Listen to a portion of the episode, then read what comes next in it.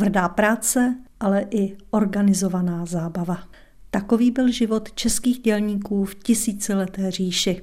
V roce 1943 za nimi do pracovních táborů v Německu výjížděli čeští estrádní umělci, zpěváci, tanečníci, muzikanti nebo i komik, aby je pobavili.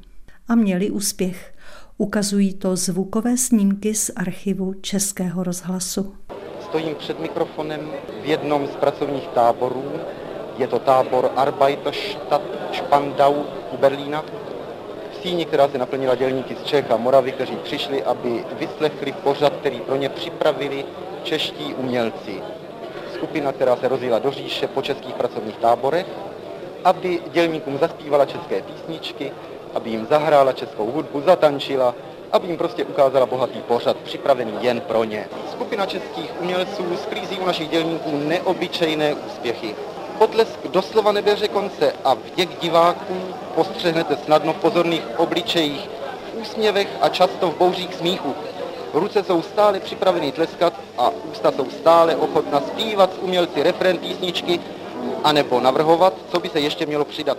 Tak to ohlásil redaktor protektorátního rozhlasu vystoupení českých umělců ve Špandavě u Berlína. Vypadá to docela idylicky. Jaký ale byl skutečný život českých dělníků nasazených ve válečném průmyslu v říši?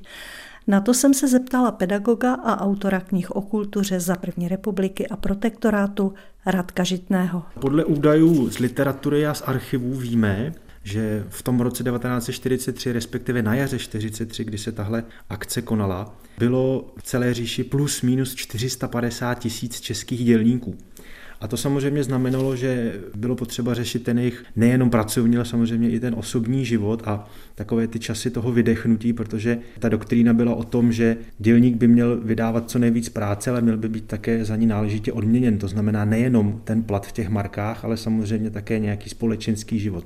Takže s tímhle nápadem, jak jim ulevit nebo jim dovolit také vydechnout v té pracovní náplni, tak s tímhle nápadem samozřejmě přišel Emanuel Moravec, ministr lidové osvěty, a v podstatě s Karlem Hermanem Frankem přišli na to, že by se hodilo těm českým dělníkům, kterých tam bylo takovéto kvantum, téměř půl milionu, vytvořit nějaký takovýto zábavný program, který by jim dovolil zapomenout na tu nutnost toho pracovního nasazení.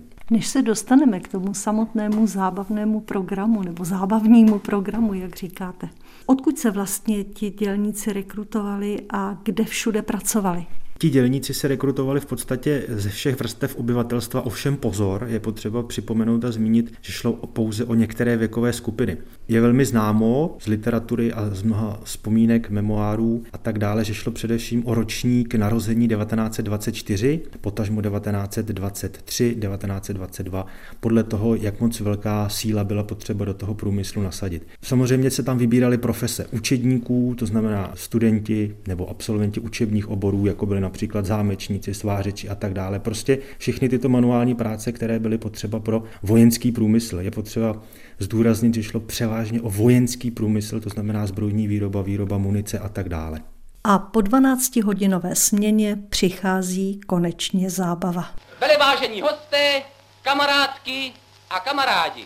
Uznání práce, kterou české dělnice a dělníci zde konají, rozhodla se německá pracovní fronta a Národní odborová ústředna zaměstnanecká v Praze, oddělení Radost a práce, spolu s vedením vašeho závodu na uspořádání dnešního večírku s českým uměleckým programem. Pořad našich umělců má vám přinést radost a rozptýlení po práci a dodat nové síly k dalšímu konání. Přeji vám všem příjemnou zábavu.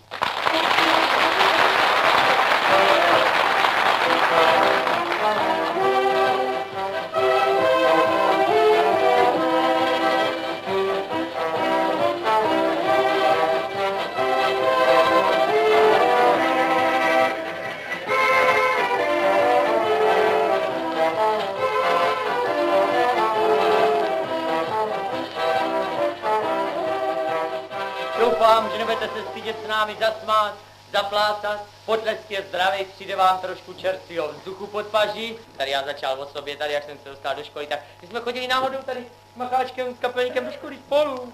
Jo, my chodili spolu do školy. Ovšem on v Hradci Králově mají v Praze, to je právě tak.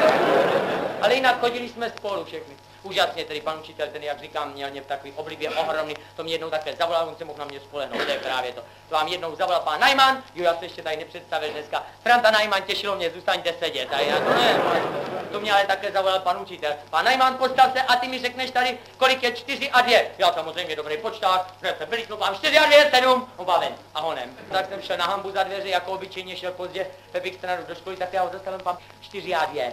Panu 4 a 2 6, já pamatuju. Tam nechodí, já mu řekl 7 a ještě se mu to zdálo málo.